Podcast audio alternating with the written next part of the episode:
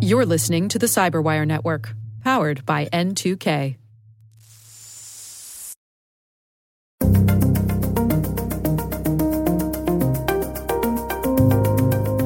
Am I being rude? She's in deep. Maybe half a bowl.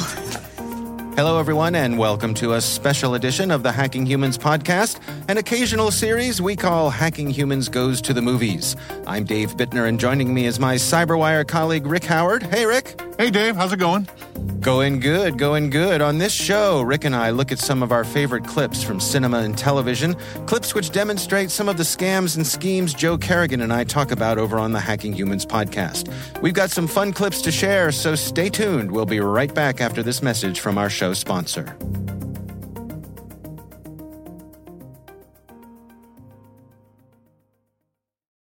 All right, Rick. Um, we got some good clips to share this week, and I have to say, I always look forward to uh, this recording session with you because uh, I never know what you're going to choose. You never know what I'm going to choose. So far, we haven't both chosen the same thing, so Thank that's goodness. good. Yeah, that wouldn't be bad. but it's always fun to talk about these things with you. And uh, I'm going to start things off for us. My clip this week comes from the movie Ocean's Eight. Are you familiar with this one? I am, and I love the Ocean's movies. Probably not as much as you do, but I, I just love the the scheming of it all. So I'm so Yeah. glad you picked this clip. Yeah. Yeah, it's just you know, I it, you can't go wrong with a good heist movie. Um, although I will say that I want to say maybe Ocean's Twelve did go wrong with a good heist movie, but they they You're right. redeemed themselves with Ocean's Thirteen, and uh, so this is Ocean's Eight, which was. Mm, I don't think you call it a reboot, but uh, uh, an interesting spin on the whole Ocean's theme. So, this is a 2018 film. This is directed by Gary Ross. Uh, lots of stars in this film. We got That's Sandra what I Bullock. love about this, Dave. That it- it's Yeah. just the star power that it's just the amount of wattage that comes across the screen, even in just the scene that we're going to do here. It's like, oh Yeah. my goodness, it's oh my, that's her. Oh, that's her. Oh my goodness, yeah. right. And I think when you're doing a movie like this and you have uh, so much reputation of these being fun movies to be a part of, uh, it's easy to get big stars to do either um, you know little little parts or you know just to get them to, to, to play a part, and Yeah. that's what they've done here. So Yeah. we've got the stars Sandra Bullock. Uh, she actually plays Debbie Ocean, the sister of Danny Ocean from the other Ocean's films, who was George course, uh, Clooney's sister. George Let's just be clear. Yeah. Yeah, so Sandra Bullock and, and George Clooney, siblings. I, I can buy that. I can buy that. Yeah. They must have had very, very handsome parents. they certainly did. yeah. So we got Sandra Bullock, we got Cate Blanchett, Anne Hathaway, Mindy Kaling, Sarah Paulson, Awkwafina, Rihanna, Helen- Rihanna, jeez. Helena Bonham Carter. Uh, this is just, you know, this is a, a list of, uh, you know, women I admire who would never date me, right? Wouldn't even look in our direction. No, no, not even close. Not even close. Um, so Sandra Bullock plays Debbie Ocean, sister of Danny Ocean, and she is fresh out of prison on parole. So I guess the scheming and thieving is a family thing. Mhm. Uh, and in this film, she hatches a scheme to steal a $150 million Cartier necklace that's being worn by a famous film star who's played by Anne Hathaway, who, spoiler, is a famous film star. uh-huh. Um, and so Anne Hathaway's character. so you're saying uh, it wasn't who's- much of a stretch? Is that what you're saying? I don't know. I don't think she was. no. What What's funny is that uh, she's kind of a difficult film star in this, Yeah, and I don't. I don't think that's Anne Hathaway in real life. But uh, she plays a film star named Daphne. And so she's going to be wearing this very fancy necklace at the Met Gala, which is the big event, big fundraiser uh, in New York City. And, you know, everyone who's everyone is there at the Met Gala. So the scene I'm using today is the actual heist of this necklace. This is the big scene. It begins in the kitchen at the Met Gala, where Cate Blanchett is disguised as a chef. And we will start the scene there. Need a gluten free and a broiled fish for table egg. So Cate Blanchett is the chef here in the kitchen. She walks over to a table full of salads and soups that have to ready to go out to some of the customers. She reaches into her pocket and pulls out a small bottle and she squirts a couple of drops of some liquid, dark liquid, into this bowl of soup. This uh, light-colored soup. What kind of soup do you think this probably is, Rick? Oh, I don't know, but it looks good. Whatever it is. It does yeah. look good. So the waiter takes the soup over to Anne Hathaway's table. She is very happy to see this bowl of soup. It looks like she's quite hungry. She scoops out a big spoonful and you can tell she's enjoying it. And Uh, grabs Hella- the glop of stuff that was put in there by Cate Right. Blanchett. Yeah, yeah. So she is just uh, devouring this bowl of soup. Am I being rude? She's in deep. Maybe half a bowl. That's So Sarah, Sarah, Paulson. Paulson, yeah. is playing uh, like a worker. Uh, meanwhile, Awkwafina goes in the ladies' room. She goes in a stall, closes the door, crawls under the stall to the stall next to it, closes the door of that stall, locks it, crawls on the floor to the stall next to that door and locks it. So she's just going down the line, making these stalls unavailable. Guy there to teach you. And we're back in the restaurant. That's true. So anyway, I go in. I'm doing this like little knee bend. Queen glares at me and says that's not a curtsy. Really? So now I am in a curtsy standoff with the Queen of England. And So are you okay? Yeah, I'm fine. a little tummy trouble. Eight. No, I'm fine. So I'm in this curtsy standoff I love Anne Hathaway. She's so good. she really is. She really is. she is having some gastrointestinal urgency, and she Uh, gets yeah. up from the table. That's a nice way to say it, yeah. heads towards the ladies' room, and we see Sandra Bullock's character uh, also on the way to the ladies' room, keeping an eye on Anne Hathaway's character. Uh, Sandra Bullock beats her there, is waiting outside the entrance to the ladies' room. And we see Anne Hathaway come by and run into the ladies' room, tries to open the door, tries to open the door, tries to open the door, finally finds a booth that's available, a stall, and heaves her guts into the toilet. Sandra Bullock keeps the security guards who are there to guard the necklace from going into the ladies' room because it's the ladies' room. So they're waiting outside. She calls them swine. I love it.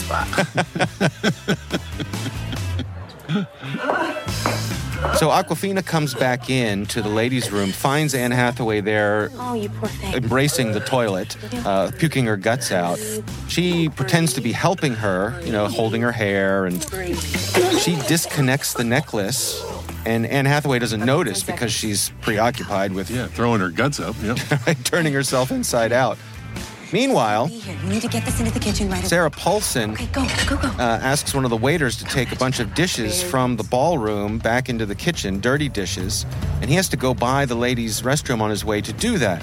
Sandra Bullock distracts him, slows him down, and while he's distracted, Awkwafina comes out and slides the necklace underneath of one of the plates on this tray that he's carrying, right under the noses of the security guards. The uh, waiter comes into the kitchen where they're washing dishes, and he finds Mindy Kaling, who is there working as a dishwasher. She says, I'll take that tray. She takes the stack of dishes that has the necklace, dunks it underwater. We see under the water into the dishwashing station. She takes the necklace out, sees what she's got, rinses it off, puts it in That was her a pocket. nice. That was a nice shot of the camera going in the water. Okay, now that Yeah, I think about yeah. it, that was pretty good. Yeah. They're pretty clever.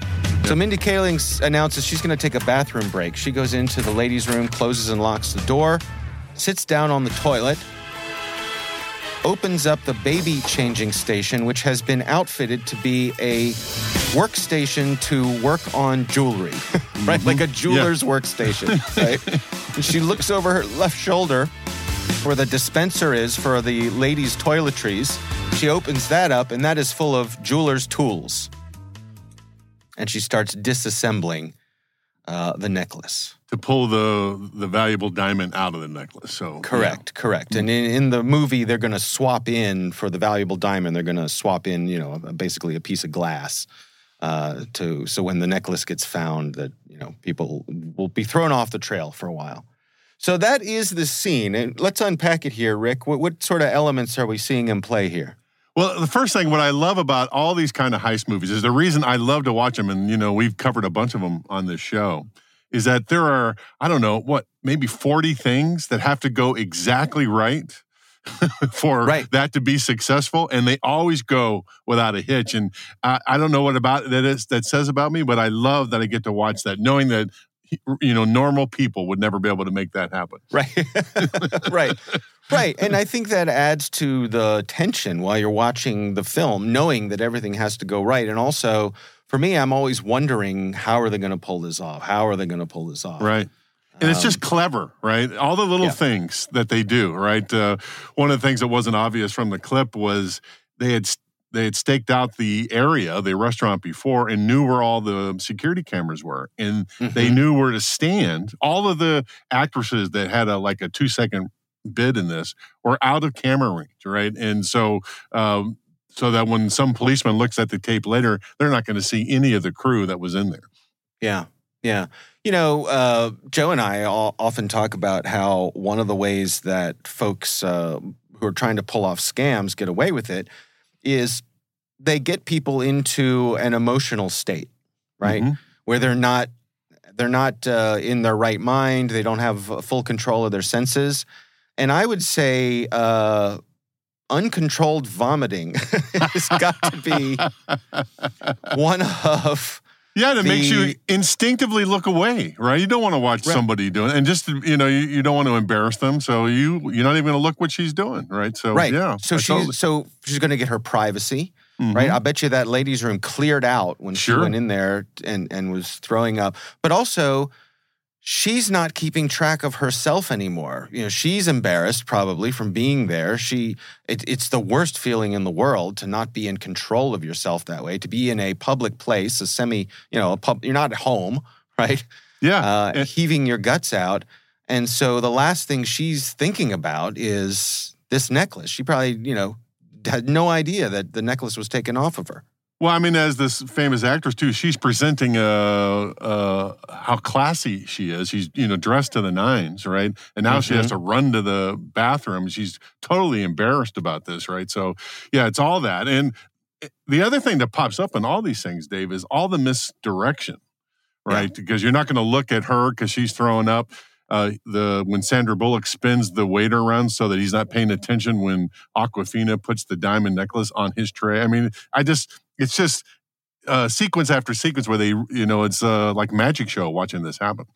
Right. And part of what's going on here, too, that is so clever is that they're doing all of this knowing that they are being seen by all of the security Right. cameras. Yep. So all of the players in this are deliberately in places where they can be seen, and yet they are They're manipulating Yeah. the other people in the scene to basically be their mule to move this necklace from one location to the other. Exactly. Yeah. It's Yeah. so clever. All right. It's so clever. I, I love to be in the writing room when those guys are saying, okay, here's what we got to do next to solve this Right. intractable problem. yeah yeah i always wonder like what what's the point where they say yeah that's too far like that mm, yeah. Yeah. No one's going to believe that. Yeah. That's not Right. the point. That is not the point to these That's things at all. that's true yeah I, I i don't know i think you and i probably have that in in common that we are willing suspenders of Yeah. disbelief I want them. Yeah. I want them to go for it. Yeah. right i am going along for the ride absolutely all right well that is my clip this week again that is from oceans 8 uh, it is the stealing the necklace scene we'll have a link to the youtube clip for that if you want to watch it or watch along while we describe it that's fun too uh, rick what do you have for us Yeah, so my clip is a little different this week. It comes from the 2019 movie Avengers Endgame. It's the conclusion of the Marvel Cinematic Universe, a 22 film run between 2008 and 2019, starring Robert Downey Jr., that char- charismatic actor who almost single handedly jump started the MCU back in 2008 when he, right yeah, when he portrayed Tony Stark, right, in the original Iron Man movie. yeah Um, uh, this scene also has a young actress, Lexi Rabe, I think it's how you say her name. Her uh, she plays Stark's little daughter, Morgan. And at this point in the MCU story, it's five years after the villain Thanos snapped his Infinity Gauntlet fingers and disappeared about half the people in the universe, Right. referred to as in the MCU as the blip, right? And Yeah. so so Downey's in his kitchen in his cabin in the woods and mourning his friends who died in the blip, but especially Peter Parker, aka Spider-Man. His colleagues at Avengers headquarters are experimenting with time travel to go back and undo the snap, but they're failing at it. And at that moment, uh, he gets an inspiration. So he goes into his lab. He tells his computer AI assistant Friday, which, by the way, Dave, I don't know if you know this, it stands for Female Replacement Intelligence Digital Assistant Youth. Now that's a Okay. mouthful. now you know. All right. And he's going to perform a test. Now he's looking and manipulating a model in three dimensional space and telling Friday to uh, adjust some of the parameters. So let's start the clip there. I've got a mild inspiration. I'd like to see if it checks out. So, I'd like to run one last sim before we pack it in for the night. This time in the shape of a Mobius strip. Inverted, please. Processing. Right, give me the eigenvalue of that particle factoring in spectral decomp. That'll take a second. Just a moment. And don't worry if it doesn't pan out. I'm just kind of. Model rendered.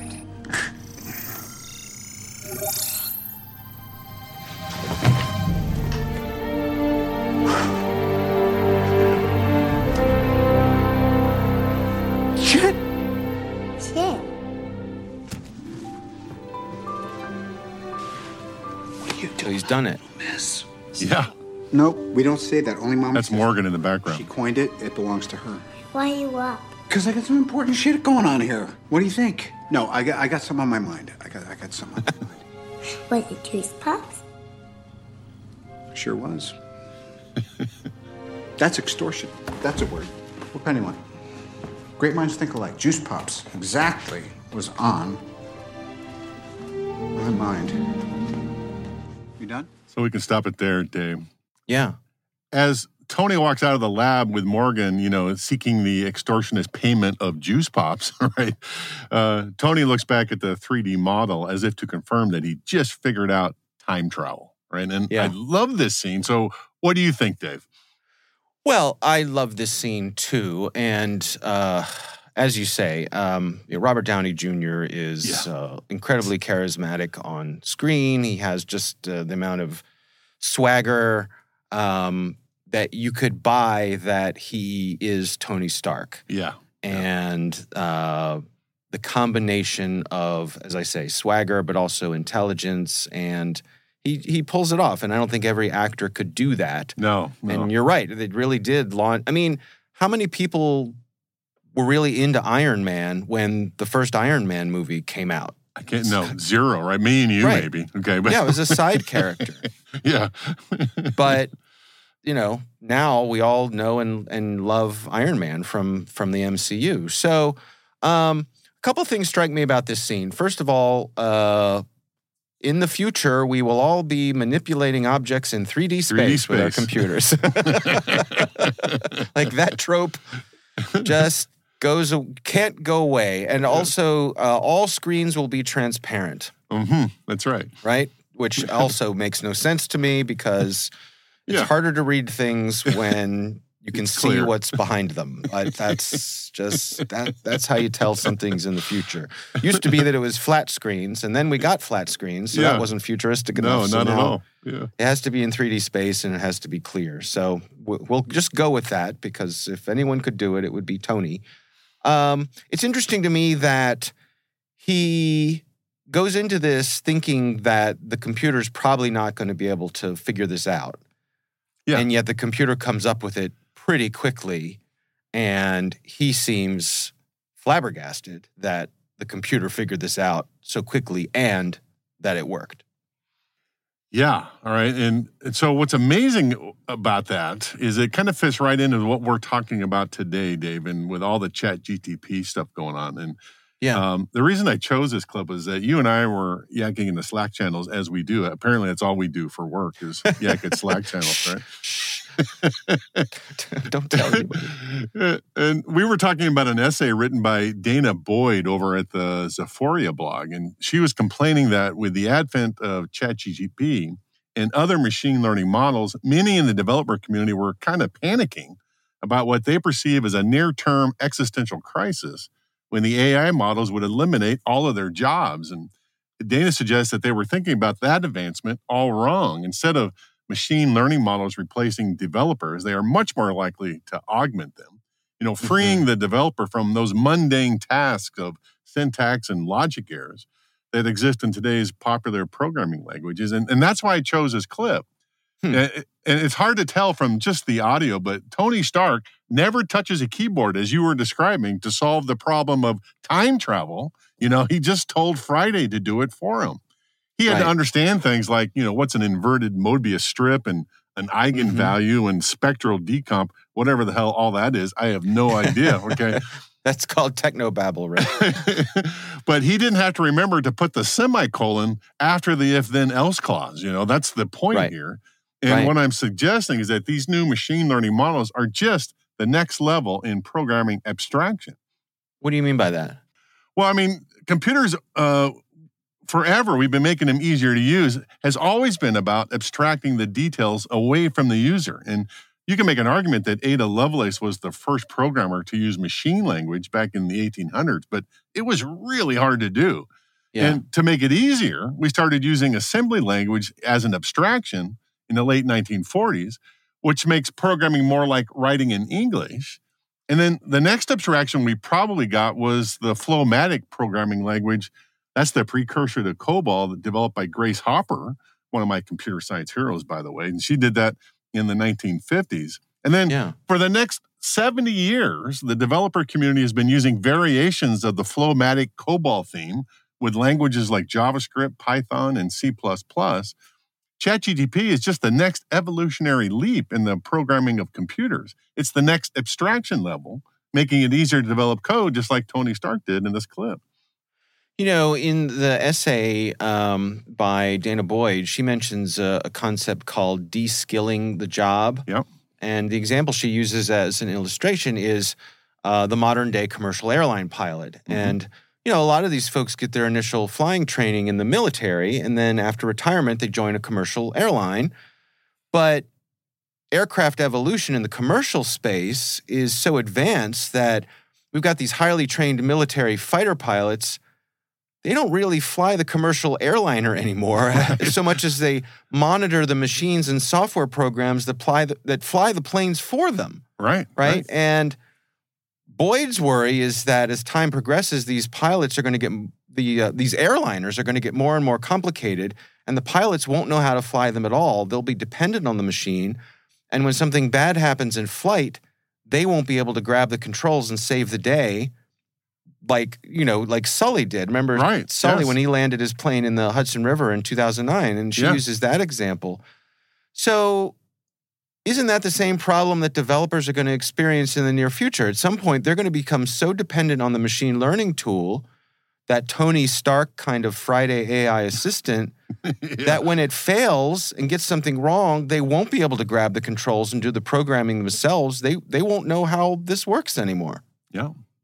Well, I, I get that. and I understand the trepidation there, but l- let me point out that today, without ChatGPT, okay, when programmers run into a program they can't solve, most of the times their first inclination is not to abandon their project in Python and say, you know, I bet if I built this in assembly language, it would be easier. Okay. Mm. Nobody does that. Okay. The- So, uh, this is just progress. This is the beginning of the next evolution of programming. And once we get established there, I- don't think we're ever going back. It's just going to be the way we do it in the future. Mm. Yeah, I, I can't I can't disagree with you. I, I guess I on the one hand, I agree that I think we are at a bit of an inflection point here with things like ChatGPT and and Mhm. how and I think these are early days. Early days, yeah. yeah. Um, Who knows what it's going uh, to turn into? Yeah. Right. Like we're like, you know, this is like um, you know, Macintosh GUI interface 1.0, Yeah. right? And it seems a magical and amazing. But who knows where it's going to go from here.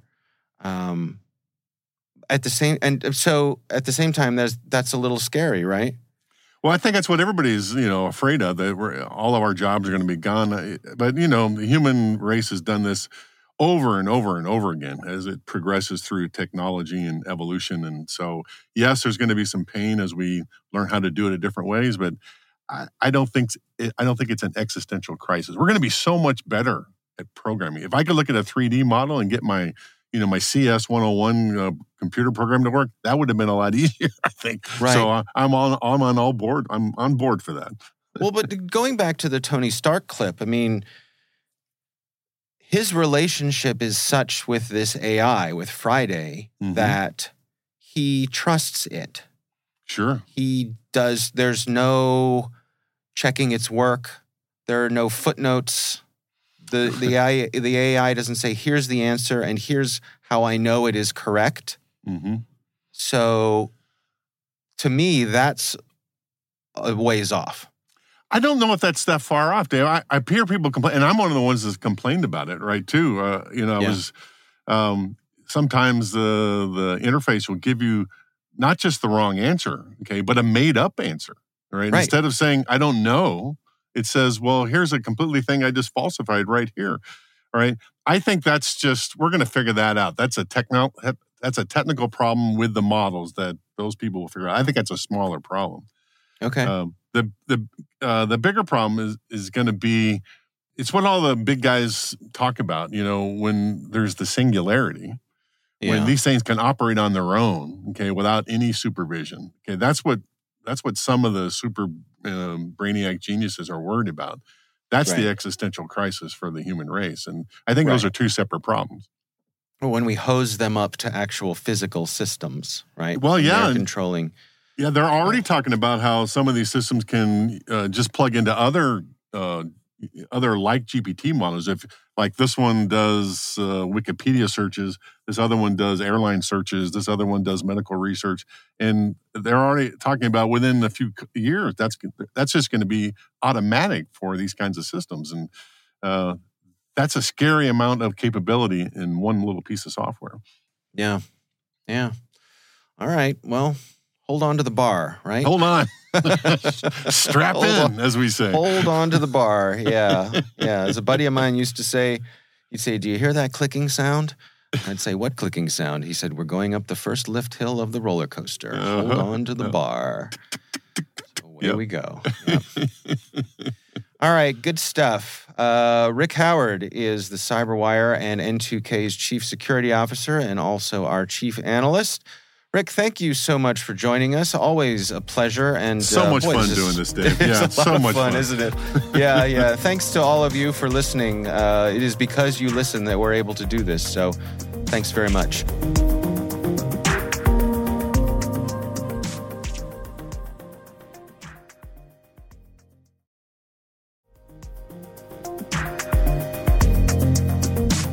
We would love to know what you think of this podcast. You can email us at cyberwire at n2k.com.